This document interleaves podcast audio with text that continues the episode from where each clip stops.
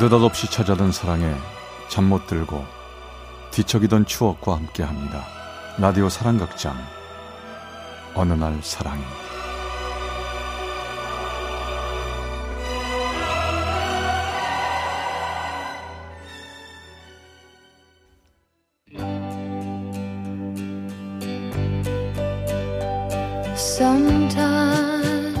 사랑의 체험수기. 어느 날 사랑이 제 358화 지워야 할 시간들 Then like flowers in summer it will grow 그땐 6월이었습니다. 박 선생님 6월에 시장 하나 있는데 구경 갈래요? 그는 내가 일하던 학원에서 영어를 가르치는 교사였죠. 어? 저 바구니에 담긴 저거 살구 아니에요? 예? 아, 살구 좋아하세요? 그럼 사요, 우리. 단단한 인상과는 달리 유난히 친절했던 그 사람은 그의 7월 어느 퇴근길 저에게 문득 다가왔습니다. 에이, 씻을 건 뭐 있어요. 그냥 이렇게 옷에다 슥슥 문질러서 맛있다. 뜨겁던 대낮의 햇살은 어느새 훈훈한 저녁 공기로 변해 있었고 그가 베어문 살구에선 짙은 향이 풍겨왔죠. 그 사람과의 인연은 그렇게 시작됐습니다.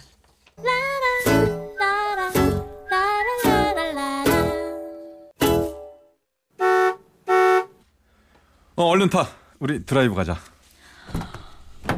아, 지금 이 시간에 어디로 드라이브로 가? 아우 그리고 나 아, 피곤해. 애들이 오늘따라 왜 그렇게 말을 안 듣든지. 피곤하지? 음. 그 저기 좌석 어, 옆에 붙어 있는 그 박스 좀 열어봐. 응? 여기? 응. 응? 어머, 어머, 이게 다 뭐야? 사과도 있고 귤도 있고 어머 과자, 초콜릿. 어머, 자기야 이게 다 뭐야? 피곤해 할 것 같아서 미리 사서 넣어놨어. 어... 일단 그거 먹으면서 좀 버텨봐. 우리 저녁은 바닷가 가서 회 먹자. 한적한 작은 시골 마을에서 자라서 대학 진학을 위해 처음으로 나왔던 대도시. 공부를 마치고 직장에 다니고 저 역시 도시인으로 살아갔지만 마음은 늘 남의 자리에 와 있는 듯 어색하기만 했죠. 그러던 중 만난 그 사람. 그 사람은 도시 생활 몇 년 만에 처음으로 안정감을 줬고 전 어느새 그와 함께하는 미래를 몰래 꿈꿔보곤 했었죠. 아, 좋다. 아, 바닷바람. 배도 부르고. 자기야, 고마워. 어, 이제 차 타고 가야 하는데, 어, 어떡하지? 발에 온통 모래야. 어, 차에 들어가 앉아서 응. 차문 열고 발만 밖으로 내밀어 봐. 발만? 그래. 어, 에, 이렇게? 왜, 왜, 왜? 잠깐 있어 봐봐. 응? 내가 이럴 줄 알고 자기 발 씻겨줄 생수 미리 사놨지. 어, 어, 먹는 걸안 끊기 싫어. 아우 안 그래도 되는데. 아 뭐 어때? 딴 사람 발도 아니고 자기 발인데. 자기처럼 발이 이쁜 사람은 이런 대접 받아도 돼. 어, 자기 은근히 닭살 느껴 한다. 뭐 닭살? 응. 내가? 왜? 나뭐 사실대로 말한 것 뿐인데. 자긴 발만 이쁜 게 아니라 손도 이쁘고 얼굴도 이쁘고 톡처럼 귀여운 앞니 두 개도 이쁘고 다 이뻐. 아, 와, 와, 그만, 그만, 그러지 마. 어우, 나 정말 닭이 돼서 날아갈 것 같아. 아, 발 대충 씻었으니까 얼른 가자, 그만. 여름이긴 해도 무덥진 않고 세상엔 눈부신 햇살이 가득하고 그땐 그렇게 우리의 시간이 영원히 초여름에 머물 수 있을 줄 알았죠.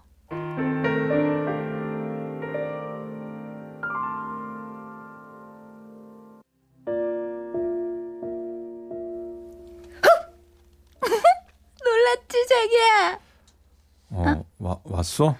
누군가 있네. 자기 근데 왜 그래 하루 종일 무슨 일 있어?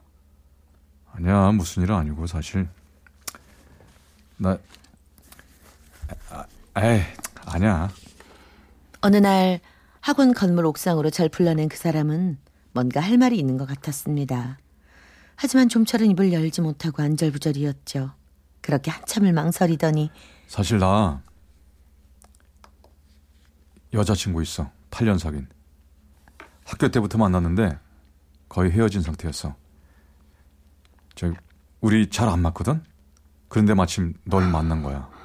이 사람 지금 무슨 얘기를 하고 있는 거죠? 너한테는 미안하지만 그쪽은 좀 천천히 정리하려고 했어. 사실 그 사람 멘탈이 좀 불안정한 편이라서. 내가 뭐 더 들어야 돼? 더 들을 것도 없다. 아니야 아니야 더 들어야 돼. 꼭 믿어줘. 내가 결혼하고 싶은 사람은 너뿐이야. 정말이라고. 그래서 그 사람한테 얼마 전에 헤어지자는 얘기했어. 그 사람도 예감했었다고 하더라고. 그래서 다 끝났다고 생각했었어. 그래서 이제 저 맘 편히 너한테 청혼하려고 했는데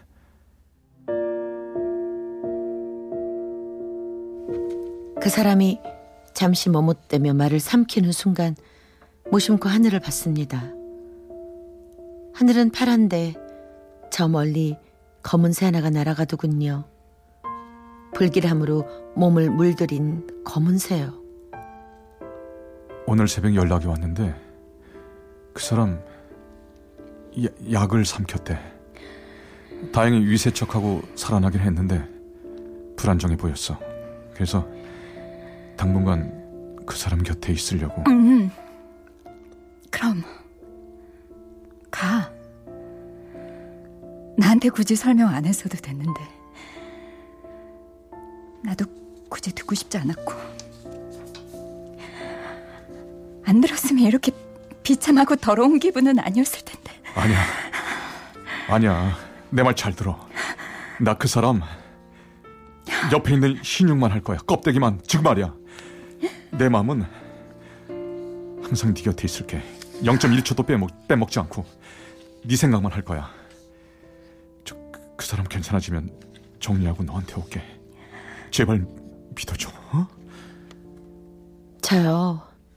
얼굴이 빨개지고 눈가가 젖어오는 그 사람을 보며 그만 끌어안고 말았어요.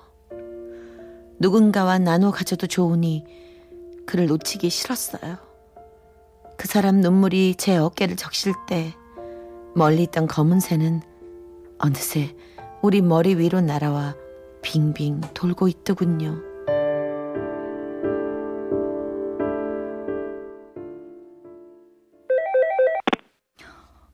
어, 자기야. 아, 왜 이렇게 연락이 안 돼? 몇 번 전화했었어. 음, 저 부모님 집. 며칠 전에도 갔었잖아. 근데 또 갔어? 어, 지난 주말엔 나 혼자 갔었던 건데 오늘은 어머니가 가- 같이 와서 밥 먹으라고 콩국수 하시겠다고. 같이 와서? 누구랑? 아, 알잖아. 미, 미안. 그의 여자친구 얘기인 걸 뻔히 알면서도 또 묻다니 전 왜 이렇게 제 자신에게 잔인한 걸까요? 아, 참. 좋은 소식이 있어. 출근해서 얘기해 줄게.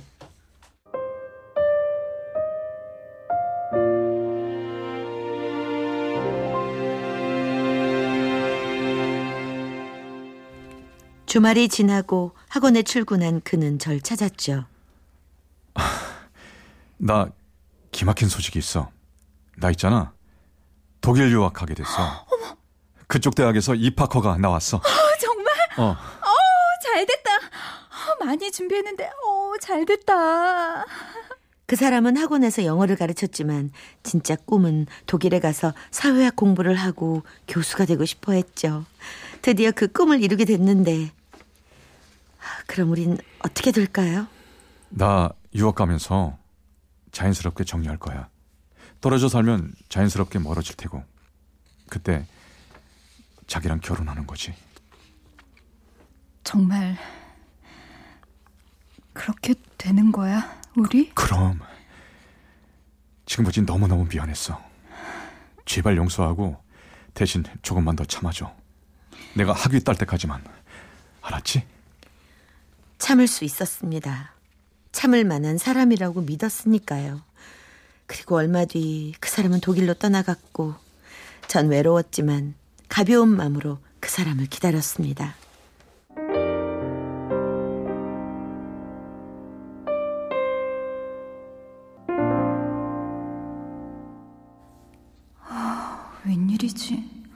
요즘 통 연락이 없네. 혹시 무슨 일이 있나?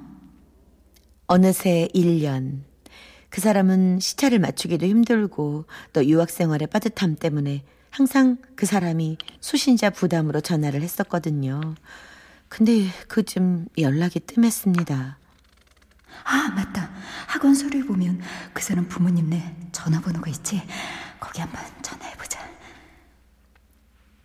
그리하여 전 처음으로 그의 부모님 댁에 전화를 걸었죠.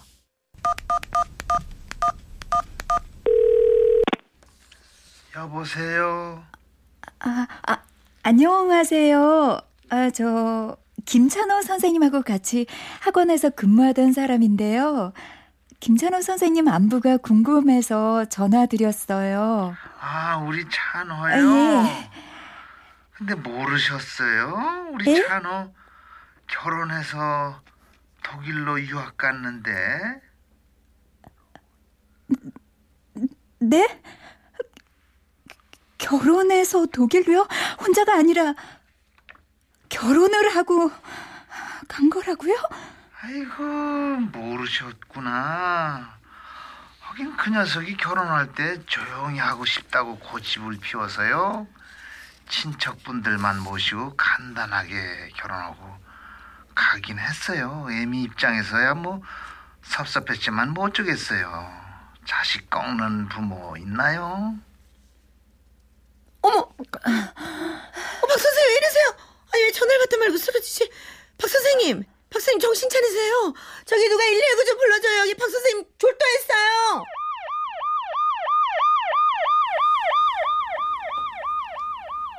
그 사람의 눈물, 그 사람의 약속. 모두 거짓이었는데 그걸 몰라보다니 정말 어리석었죠. 병원에 실려갔다 정신을 차린 후 저는 즉시 그 사람의 독일 연락처를 수소문해서 결배를 통보했고 다니던 학원을 그만두고 새롭게 학원을 인수해서 정신없이 일에 매달렸죠. 견디려면 뭐라도 필요했으니까요.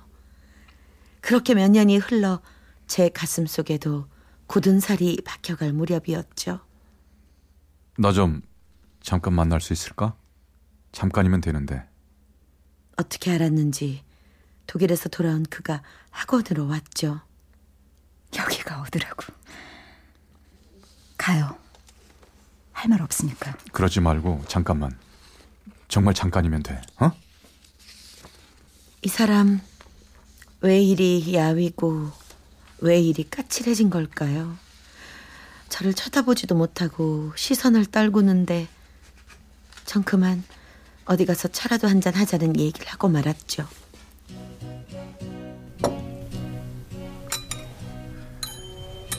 나 살려달라는 말 하러 왔어. 나 지금 죽을 것만 같아.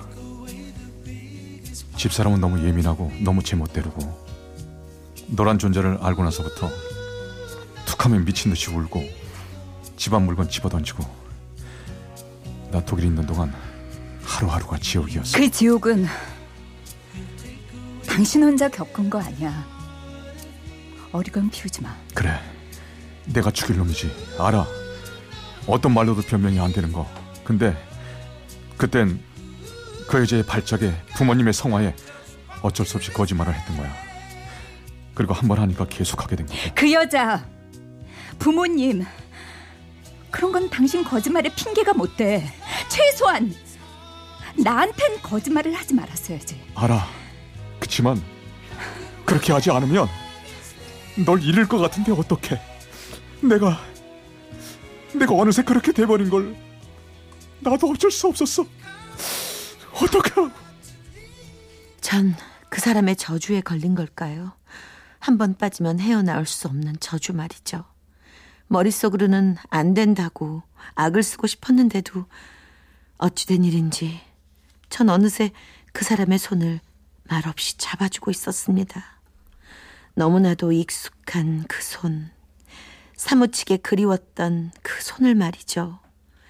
잊고 싶어 몸부리쳤던 그날들은 모두 거짓이었던 걸까요?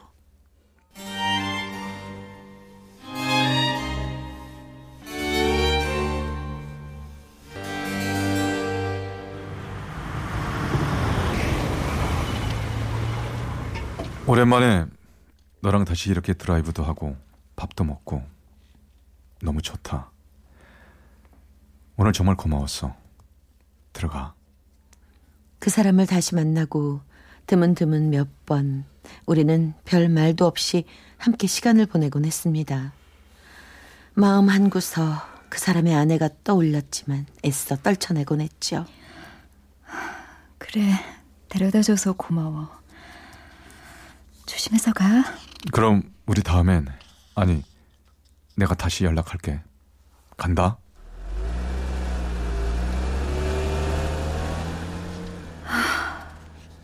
피곤하다. 저기 실례합니다. 전 김찬호 씨 안 사람이에요. 잠깐 얘기 좀 할 수 있을까요?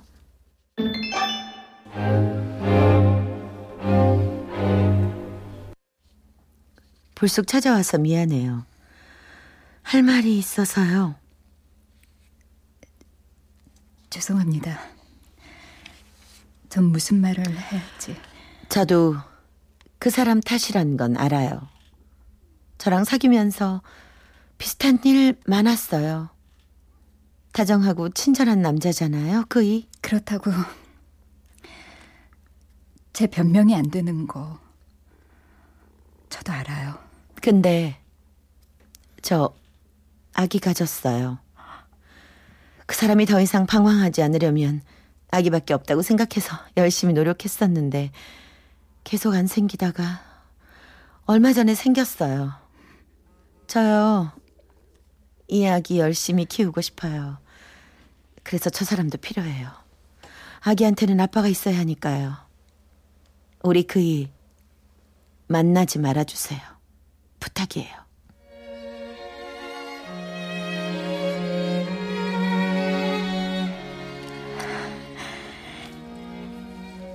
제가 잠시 어리석었네요. 미안합니다. 아기 건강하게 낳아서 잘 키우세요. 저 다시는 다시는 안 봅니다. 그 사람.